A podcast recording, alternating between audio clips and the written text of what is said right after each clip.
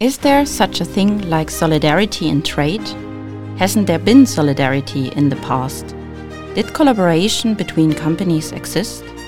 What kind of mutual trust and collaboration does competition law allow these days? In these days where we try to achieve a circular economy, I'm Julia Hönig, Assistant Professor at Erasmus School of Law, and today we ask What is wrong with maritime trade? The sustainable law talk right from the center of trade. Rotterdam. Welcome to the sixth episode of this podcast, where we try to tackle patterns of trade which developed over centuries and discuss potential solutions. For our sixth episode, I'm more than happy to welcome our two guest speakers, Professor Dr. Maria Sofia Fusaro and Maria Serafimova. Welcome.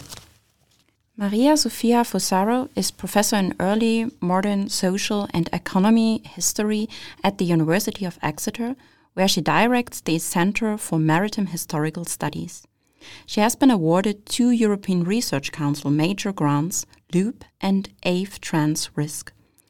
Both these projects are concerned with transnational analysis of the legal and economic underpinning of early modern globalization.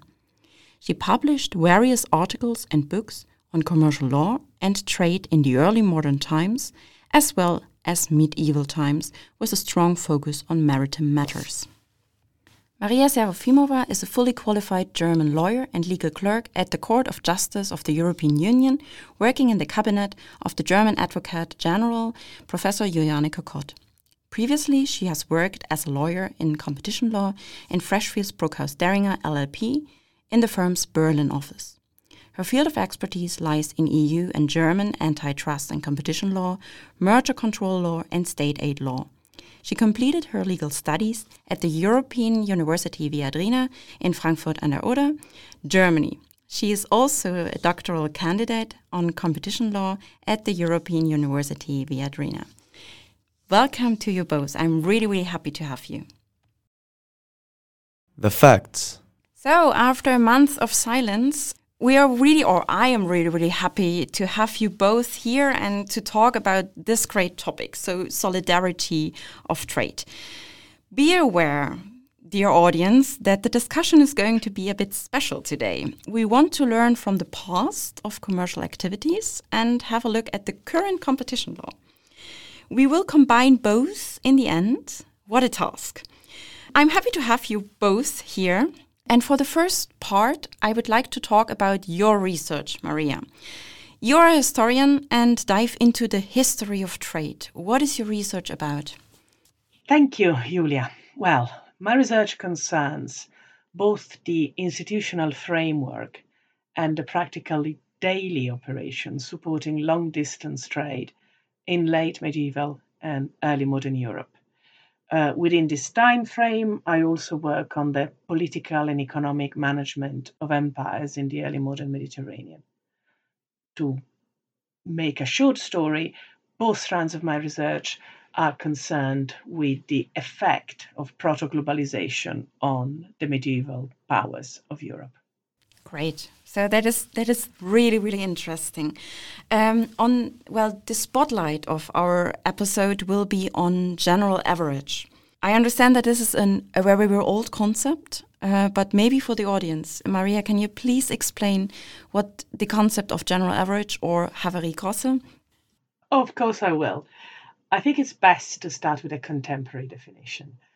Uh, there is a general average act when and only when any extraordinary sacrifice or expenditure is intentionally and reasonably made or incurred for the common safety for the purpose of preserving from peril the property involved in a common maritime adventure. This is the formal definition, which is a bit wordy and very, very legal.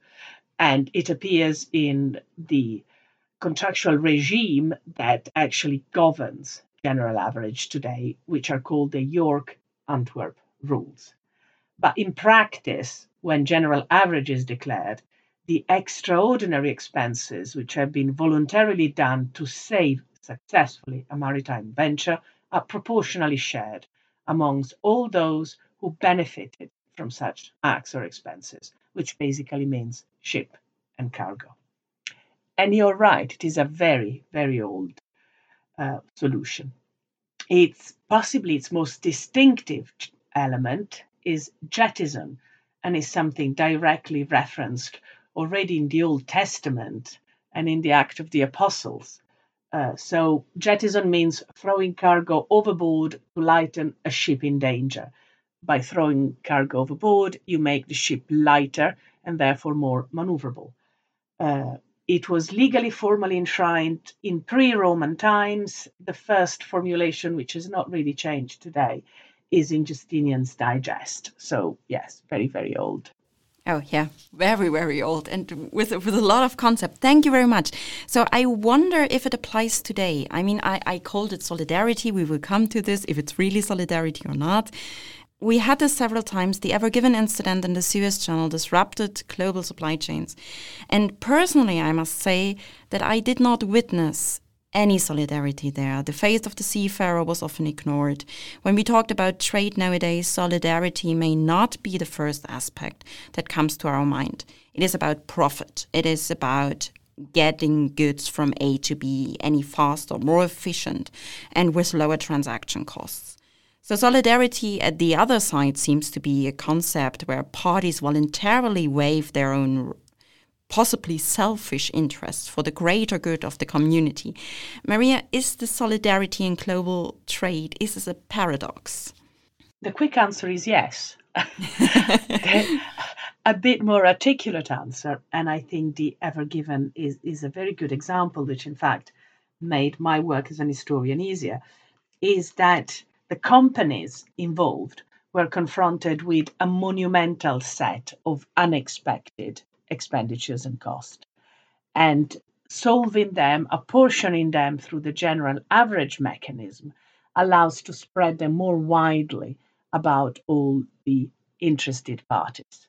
So there is solidarity, but it's a relatively recluded solidarity, that is to say, limited to a specific group. So you are asking, does it apply today? Yes, of course it does. And the concept of deliberate sacrifice for common benefit, but common for whom? For who this solidarity? It's solidarity that applies within a small group under very specific circumstances. You need to have a deliberate sacrifice which saves the venture. And so the solidarity exists, but between the interest involved in a specific ship. So it's not means... that selfish. well, it is selfish, but there is a very strong common element in the sense that it allows to spread this cost and not to unjustly or excessively make one party support these extraordinary expenses. Um, it's an interesting concept behind general average, which jurists have been debating for centuries. But some agree that basically the it's like a tacit partnership that happens in a case of particular emergency in which everyone that is involved in the ship in one way or another becomes a community of risk. So, you know, it's an automatic tacit partnership within this partnership, there is solidarity. Okay. Outside, it's a different story. It also seems to be a long time ago. And what were the reasons for the solidarity and the willingness to share these risks? Well, you need to keep in mind that the sea, and you know it very well, is a very hostile environment. Now, the maritime world has always been the riskiest of all working environments. And even today, notwithstanding immense technological development, it is still the riskiest workplace of all. So there is a very long tradition and a continuity about the presence of danger. So solidarity, if you will, is deeply embedded in the maritime world and in people engaged into it. And in fact, this happens across cultures. Uh, it goes beyond trade, if you will. I think that what has happened over the last few years with the big migration crisis in the Mediterranean, seafarers active in the area have been usually far more generous and helpful towards the migrant sinking terrible vessels compared to their governments, who instead frequently were keen just to push these boats back. So it, there is an element that such a risky working environment embeds solidarity for reasons of survival. Now, in the case of general average, it's not really, you know, innate solidarity. Mm-hmm. Uh, it's an equitable way to confront dangers. And it's a rational approach because one day I could be the one supporting that expense, and tomorrow I could be in benefit of that. So, in this way, the risk and the cost of extraordinary risk is shared. Okay, then it was not a practice based on solidarity, but rather on pure commercial concerns. But is this a concept that you detect only for maritime supply chains? I mean, of course, at sea there is this permanent risk, and uh, there are possible perils of the sea um, that are rather unique. Was was risk sharing a concept for all aspects of trade? Well, there is still quite a lot to investigate in this area, and this is particularly true for non-European history. Now, we know that there have been cases still on land river navigation where similar mechanisms were put into action in Chinese history mm-hmm. a good thousand of years ago. We do have reasons to believe that already at the times of the Babylonian Empire, so we're talking like 1800 before the Common Era, a similar method of proportional sharing of protection cost towards, for example, the possibility of attacks by thieves and brigands was available for desert. Um, in fact, there's quite a lot of similarity between the trade in the desert and the trade at sea. Uh, both are very hostile environment and the ship and the caravan cannot count on anyone else so there is an innate internal solidarity which is again due to the need of survival yeah, okay, that that makes sense. Uh, but um, what changed then? So risk sharing is not omnipresent in trade anymore. At least that well, well this is my uh, my perception. If we think of risk shifting M and A deals, is risk still omnipresent? Yes, risk is still omnipresent, and in fact, one of the results of climate change has been a general worsening of weather conditions, which is visible both on land at sea and which is making even the evaluation of the risk of maritime trade substantially more volatile than it was even 20 years ago. Uh, you're asking whether risk sharing is common. Well, risk shifting, which is what insurance does, uh, has in a sense taken over. It needs to be kept in mind, though, that even in risk, risk shifting, uh, the parties involved tend to be the same, so there is an element of sharing even in the shifting itself.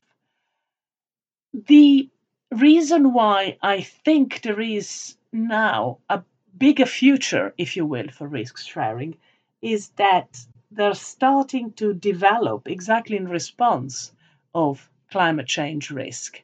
The idea that the whole of mankind might be a community of risk, as I was mentioning earlier, and therefore sharing the cost and confrontations of the dangers deriving from climate change might be a good way forward, a way of, if you will, of reconciling social justice and climate action yes. beyond the maritime sector. Yes. Yeah, that that is exactly what the reason was why we brought you together, basically, and that is also well maybe the explanation for the uh, for the audience why we thought risk at sea. So the perils of the sea, these very imminent um, risks these seafarers have to face, uh, trade traders have to face uh, in these circumstances back then, aren't they comparable to the climate change and what we face now? It is not an imminent uh, risk. It is an imminent risk for the ones at sea, for the ones that has that have to face the weather conditions, but we will face consequences of the climate change one day but it's not now. So, of course, this makes it uh, difficult, maybe. So, but what is good is that general average survived the maritime law and in maritime trade. Also, for the Ever Given accident, the salvage costs were shared amongst the ship owner and the cargo interest. So, Maria, do you think there is beyond reconciling social justice, what you said already, is there hope for the solidarity or did we reach a point of no return? Well, the equitable principle, which lays at the roots of general average, has got very strong ethical implications. Um, it is a way also to, to present a legal remedy for unjustified enrichment, for example, which is becoming a very hot topic in terms of trying to, you know, improve the current economic system. When things get really tough, uh, the apportioning of cost on the basis not only of the financial stakes of individuals, uh, but also of the way in which their own work, their own lives are in danger, is is a, the obvious ethical solution. Um, you mentioned the Ever Given, but only last week there was another case yeah. of a ship by the same True. company. same company, yes. exactly. And the complexity of these type of operations, particularly because of the effect of climate change. And you were saying we'll pay the price in the future. Yes, we certainly will pay a higher price in the future, but it's already very visible in terms of how climate change is affecting elements of solidarity.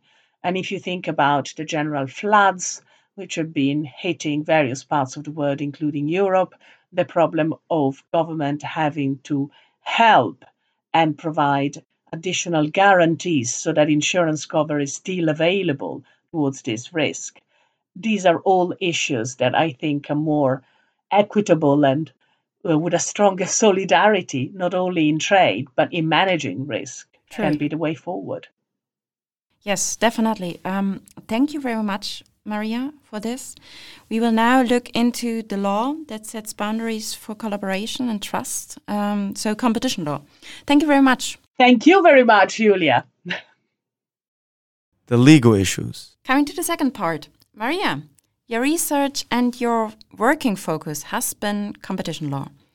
What is competition law and why is it important? A very good question. Thanks a lot, Julia. Competition law is all about the prevention of distortion on the markets caused by anti competitive practices by undertakings. For this reason, the treaties of the European Union prohibit any agreements between undertakings affecting trade between EU countries which could prevent or distort competition. To put it in the words of the EU Commissioner for Competition, Margrethe Vestager, strong competition enforcement is fundamental for businesses and consumers alike to reap the full benefits of the single market. In a nutshell, competition law is beneficial for us all as it helps lower prices, enhance the quality and innovation of products and services, and it gives cons- consumers a wider variety of choice. In the end, contributing to reliable and diverse supply chains. So sounds like the perfect solution for everything, basically. Almost. Almost, yes. um, so, since we discussed the history of trade in the first part, I would like to know how old competition law is. How did it develop? Right. Competition law has been around for quite some time. Modern competition law has its origins in the United States with the important legislation of the Sherman Act of 1890, which was later followed by the Clayton Act of 1914 these two pieces of legislation were basically the codification of the common law position on restraints of trade. Actually, it's your area of law. In other words, regulating trade and regulating also monopolies and cartels. Especially after World War II, this type of legislation has also been adopted more broadly in Europe. Okay, so basically, the area where liberty of trade started gave rise to competition law. So everything started with too much liberty. And well, the liberty in trade led to the rise of competition law in the US. And the aim, or was the aim, general welfare, or what was the aim? In broader sense, yes. The history of the US antitrust law involved the regulation of big businesses, and as the name suggests, it's about trust. Trusts were meant less in the stricter sense of technology of technical trusts um, legalistically, but rather used to describe big manufacturing conglomerates that increased in number in the end of the 19th century as a result of the industrialization. Big trusts were often viewed equal to monopolies, you know, and these were considered problematic for several reasons. You can imagine jeopardizing the free trade, economic welfare, but also democracy. Therefore, the US developed uh, legislation that banned several different practices of, of abusive conduct. As a follow up to this development, Europe has also introduced laws that cartels were widely prohibited and sanctioned by competition authorities. For example, in Germany, this was an important stepping stone to ensure free markets after the Nazi regime, where the German industry was largely cartelized. So, indeed, you're right how does competition law work? I mean, competition law, you said it's basically a solution for everything. Then let's have a look in this solution. What are the rules? What is not allowed? Well, broadly speaking, competition law has four pillars. The main areas of legislation include rules on antitrust, mergers, cartels, and a separate fourth pillar on state aid. Okay, and let's maybe leave aside state aid. For our topic, it is mainly relevant to have a look at all the other categories. And then I would like to start with the most obvious and clear category, so the cartels. It's not about drugs, also, but not only. Uh, it's about agreement of any kind, right? Well, of course, there can be also cartels in the area of drugs in the pharma industry. Um, and I'm not sure it's as clear, but um, indeed, it's about agreements, and uh, their treatment can very much depend on the case. So, the cartel prohibition is enshrined in Article 101 of the Treaty of the Functioning of the European Union, which prohibits basically all agreements between undertakings, decisions by associations of undertakings, and concerted practices, which may affect trade between member states and which have as their object or effect the prevention, restriction, or distortion of competition within the internal market. Um, Article 101 may be triggered by a range of horizontal or vertical agreements, but cartel activity is considered to be one of the most serious forms of horizontal agreements. Horizontal means that these agreements take place at the same level of the supply chain, for example, between competitors. An example if uh, IKEA and Jysk, for instance, indeed, indeed, it's about um, fixing, for example, fixing prices, fixing purchase prices between competitors. This will be seen as a very serious violation of competition law. But there are also other types of agreements, you know, um, some of which are less clear. For example, undertakings between different uh, different levels of the supply chain, be it manufacturers and distributors.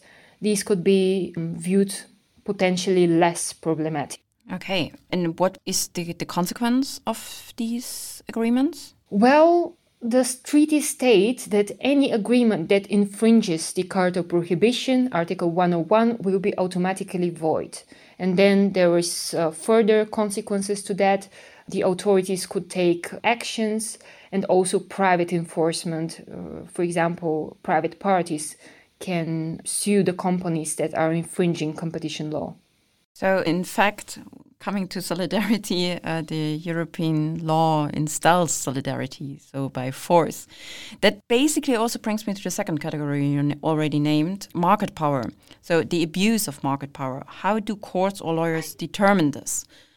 Yes, Article 102 um, prohibits basically abusive conduct by companies that have a dominant position on a particular market. Now, it is very important to keep in mind that not holding dominant position in itself, but the abuse thereof is prohibited. In other words, the possession or strengthening of a dominant position by competition on the merits does not fall within the scope of this prohibition. Dominance in itself is never an offense. For example, you know, big tech giants, many of us use them ta- on a daily basis. The holding of their dominance per se does not constitute a violation. It is only when the practices lead to results that affect competition and that they change the competitive landscape that qualify as an abuse. So without the abuse, there is no violation of Article 102. The um, analysis always starts with the definition of a market. So, for example, very banal example, are apples and bananas part of the same market? Well, it's both fruits. On that, indeed, it's one of the very old leading um, cases, United Brands, where the European Court of Justice rejected uh, the claim of United Brands that the product market was the fresh fruit market overall. Instead, because of the cross elasticity of demand, the product market was defined as the banana market alone. And for sure, if you look at apples and bananas, you would find different product characteristics, right?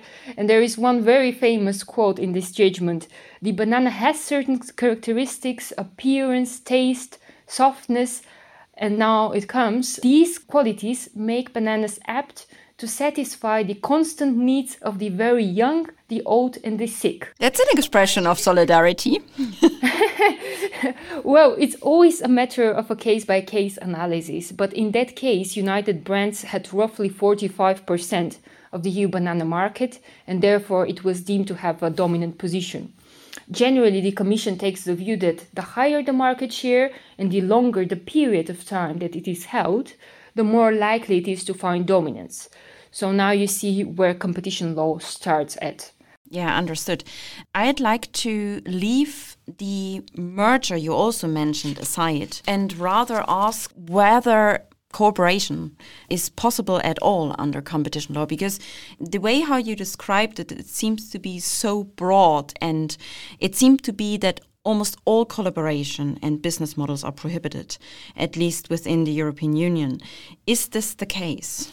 Well, we already talked about Article 101, and the picture would not be full without mentioning also 101, paragraph 3 of this provision. Now, Article 101.3 of this provision acknowledges that some restrictive agreements may generate objective economic benefits that outweigh the negative effects of the restriction. Thus, these agreements can be exempt from the prohibition. And of course, this allows for collaboration to a certain extent and certain business models which are based on collaboration. Now, this exemption can be applied on an individual basis, but it also can be applied through so called block exemption regulations.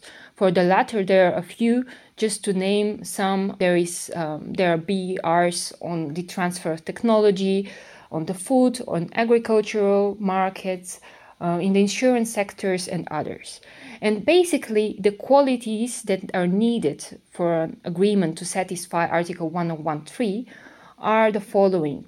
The practice must contribute to improving the production or distribution of goods, to promote technical or economic pro- progress, the consumers must receive a fair share of the resulting benefits. This is usually the hardest of the conditions.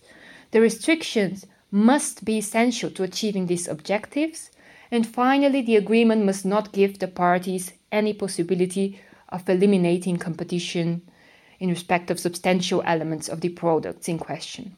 So it's rather a differentiated version of taking care of the market. Don't be too unfair. Well, you can put it this way it's an efficiency based analysis which is yeah. which combines both legal elements but also an economic analysis and right. uh, you know there is a very good exemplary case on this um, also in the area of sustainability concerns that comes from the netherlands uh, the so called chickens of tomorrow case. I can elaborate on that uh, briefly. Yeah, it would be great. The Dutch antitrust authority found a violation of competition law in agreements between the supermarkets, poultry farm, farmers, and blo- broiler meat producers who arranged among themselves the selling of chicken meat produced under better animal friendly conditions, so called chicken of tomorrow, but which was, of course, priced at a higher level.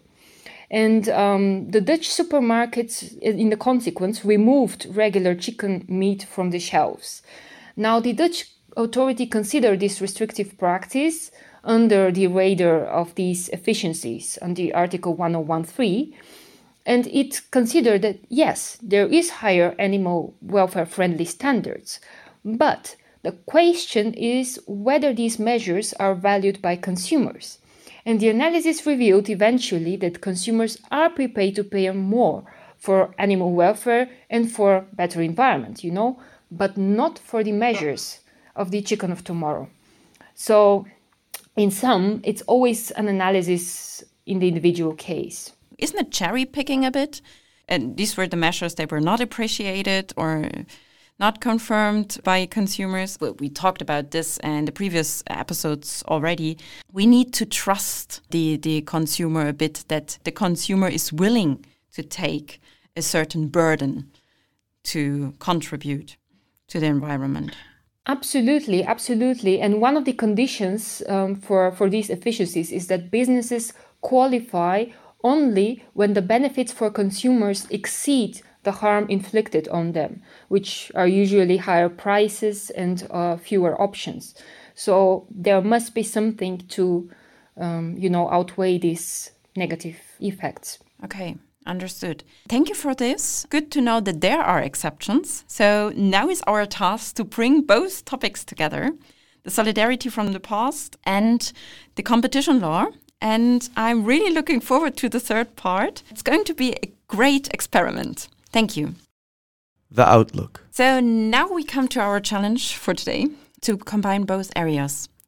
Since I have the pleasure of talking to two Marias, Maria Fusaro allowed me to call her Maria Sofia. So we detected that both the way how merchants in the past traded and the aim of competition law nowadays try to achieve the very same goal greater welfare. Why merchants back then did it out of pure commercial concerns and rational considerations to increase profits by minimizing risks, Competition law intervenes in private corporations to protect weaker parties and to ensure welfare for all. Are you sure that this is actually working? I mean, my big concern is that there is an evident growth of inequality all across the world. Uh, a lot of talk about sustainable development, the UN objectives, the need to consider stakeholders and not just shareholders. But my feeling is that in actual practice, this is not really happening. I was listening to Maria's comment about the elements of competition law and the ways in which they fit with as a protective mechanism, if you will. And I was thinking, ultimately, the entirety of mankind has become a community of risk. Absolutely uh, right. We're yes. all at peril.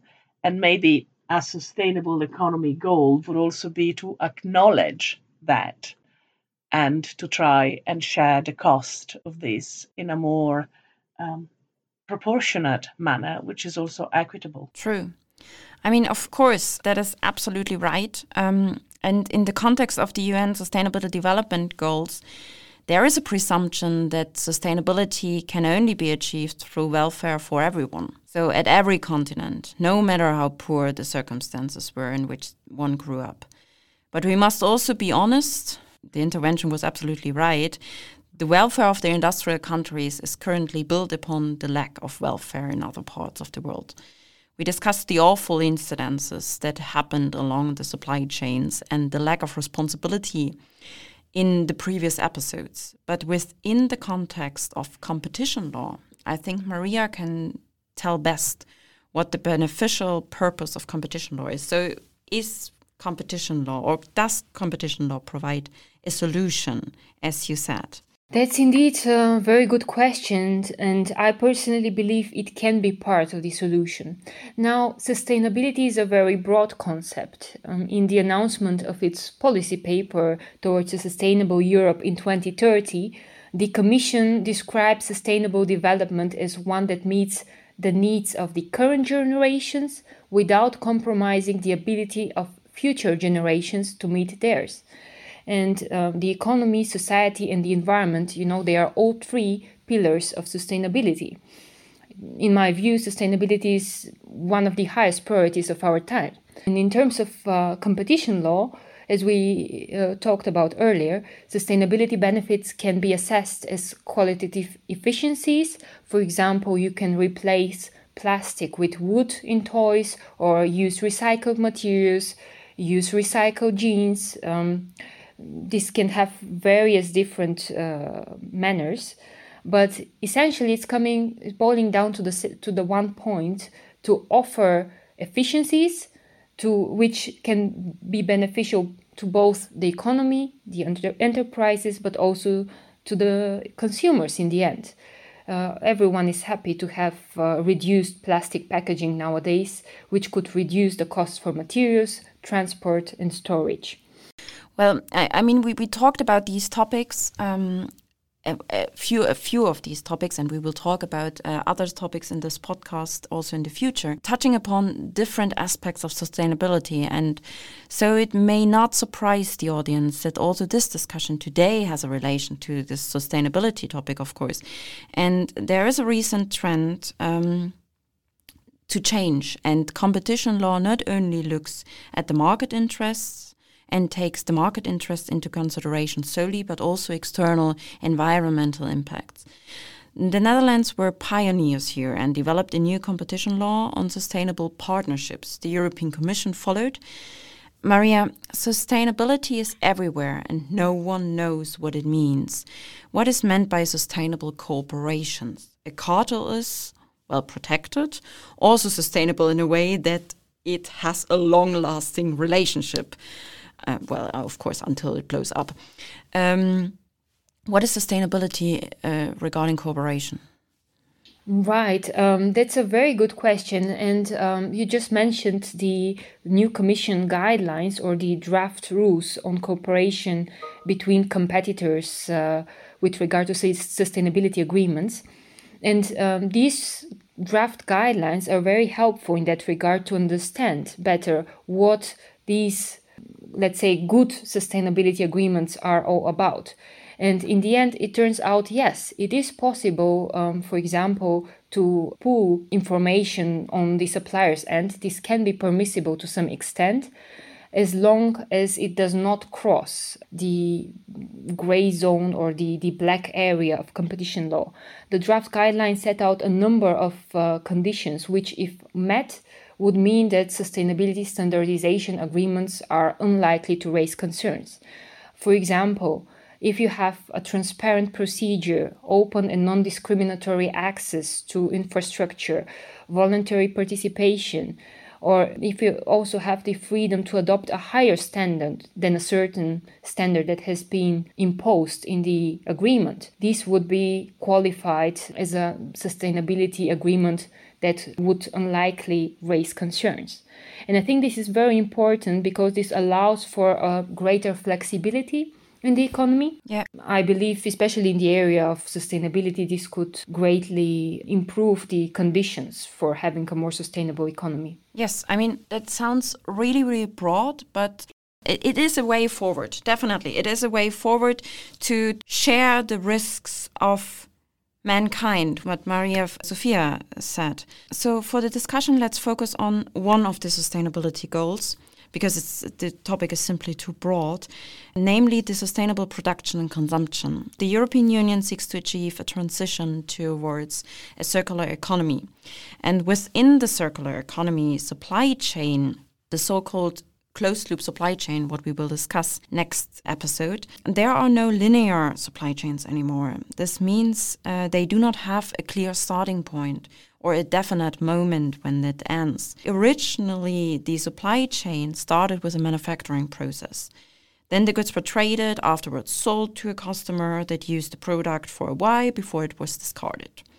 So the result was, and is still, of course, tons of discarded goods end up in a landfill with no chance of being used as a potential resource or as a potential component of a new product. Within a circular closed loop supply chain, the resources can be reused. Components are possible to be used in the future. But this, of course, requires a good coordination between all participants of such supply chains. This also means that they need to work with each other and potentially conclude agreements that consists of more than one party and potentially also at the same market level. Multi party agreements include joint liability and shared risk, and there we have it. So, there we have basically a solution and the problem at the same time. Is collaboration possible, or does competition law prevent this? Maria. Um, yeah, unfortunately, the problem and the solution are very close, as you said. The standards will be set also in the new guidelines uh, that we're expecting early next year, but still, an analysis needs to take place on a case by case basis. Again, the new draft guidelines of the Commission may bring some clarity in that regard, but still, sustainability agreements cannot be the backdoor through which cartels can be implemented. Many companies will welcome the Commission's initiatives in this area, and of course, this would help to create a more sustainable economy through sustainability agreements. But in the end, it is questionable whether the measures are going far enough. For example, very recently, the Dutch Competition Authority has already expressed some concerns that perhaps more leeway is needed for companies to enter into more meaningful initiatives because these collaboration mechanisms would need to have a certain scale to have uh, certain effects. But yeah, this is an area that is still evolving, and we need to see how it goes in the final horizontal gu- guidelines uh, of the Commission. I think there is, in particular, the difference between uh, the past. Uh, Maria Sophia, you mentioned that there was an imminent risk for the entire community and they had to survive. I think for the companies right now, it's just too far away, and this is why the Commission has to force them, and the development is still in its infancies. Nevertheless, I think then it's even more worth it to take a look back and learn from the history. Maria, Sophia, how did collaboration work back then, and did they think about external effects? I mean, now we are talking about external in the sense of environmental aspects pre modern society, Julia and yeah. Maria, all over the globe had a very low waste. Everything was reused, recycled, and repurposed. And this is possibly one of the most profound cultural differences between us and them. This affected their attitude to the environment uh, and the respect they had towards it. Yeah, a circular economy approach was the absolute norm. Uh, what is needed now is a fundamental cultural shift. Uh, the drive towards bottomless consumption, growth built on consumption, is a very recent development, which is already wrecking the planet. And this connection between being a developed society and a society that consumes enormous amount of resources is what needs to be broken. True. Um, the problem we have, if you will, is that we believe that technology can or will solve all problems every time and everywhere. Uh, we are learning, I hope, that this is not the case. And we can learn a lot from the past when this was not an option. Um, yeah, true. Going back Sorry. Yeah, I, no, no. I mean, when we when we have a look at, uh, especially in maritime or in shipping, all these tech, different technologies that can predict every single storm, and back then, absolutely, they they didn't have that. But even those technologies that uh, have been helping us predicting storm with incredible accuracy are now working less well than they used to work even only ten years ago because the volatility in the climate variables is so higher. Uh, our seamen ancestors were certainly more respectful and more frightened, if you will, by the force of the sea. But even today, certain accidents that happen every day uh, seem, on a superficial look, not to should have happened because of our technological powers. Um, you see, collaboration in the absence of technology, of course, comes more naturally. Uh, we need to get out not only of our uh, drive towards consuming more and more, but also, if you will, of thinking that technology, like magic, will solve all our problems because it will not. Yeah, and then we, we are basically back that also the consumers are part of the risk community facing climate change, facing the planetary risk. In a time where we basically have access to all resources at any time, there is no need to look after one another. That's at least my impression. And we are perfectly fine with living on our own. However, since at least more than a month, also in Europe, we see that there is a possible scarcity of resource supply. There is a scarcity of supply of components. And that since the war uh, that was started by Russia in the Ukraine, that showed us how hard it is that we um, become independent from resources and that more cooperation is needed. This does not only concern the energy sector, but also production channels that were blocked because the supply of components is not ensured anymore. So, regarding circular economy, the shortage of resources, what you, Maria Sophia, said is a major topic. And although it is not omnipresent in our daily life, we must think ahead and it will become an urgent problem once. So And Julia, yeah. if I may interrupt sure. you, and, and this is relevant for the purposes of energy. Uh, you mentioned the war in Ukraine. Two hours ago, the Italian Prime Minister, uh, supporting the decision of the EU to cut gas imports from Russia, put a very simple question towards the Italian taxpayer, if you will, said, Would you like to keep your air conditioner open for the next few months or peace in Europe? So, yeah. this distribution of also of the cost and sacrifices for yeah. when faced with a peril is also something that particularly the developed world will need to confront. Yes. Definitely. And in the context of circular economy, it requires collaboration and also competition logos in the right direction, doesn't it, Maria? Indeed, um, I would uh, say so as well. Mm especially one must uh, consider the development of competition law over the last uh, few years. Sustainability has always been at the top of the EU's agenda. Um, and um, of course, it's no surprise that uh, it's also sustainability agreements have now found finally place uh, in the horizontal guidelines. But um, back to to uh, what Maria Sofia said um, I think that it's a responsibility in the end that would uh, affect not only businesses but also consumers. It would affect us all. Uh, and of course, in terms of uh, of the economy and in terms of uh, business conduct, um, sustainability cannot be the pretext for you know cartels and uh, exchange of commercially sensitive information. This is made clear also by the new guidelines.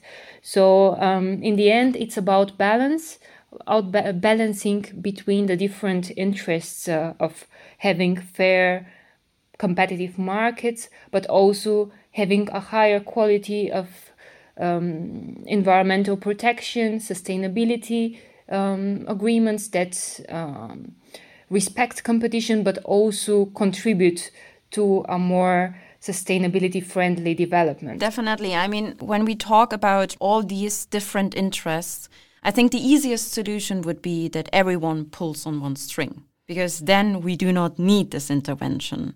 But I think this is development for the future. But I'm really happy that, well, the roots of trade show that there is solidarity. There was solidarity. We just have to learn lessons from the past and competition. More than that, Julia, solidarity is necessary for survival.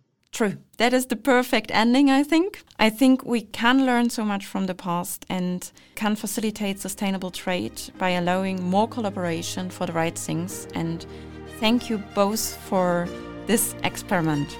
Thank you very much. Thank you.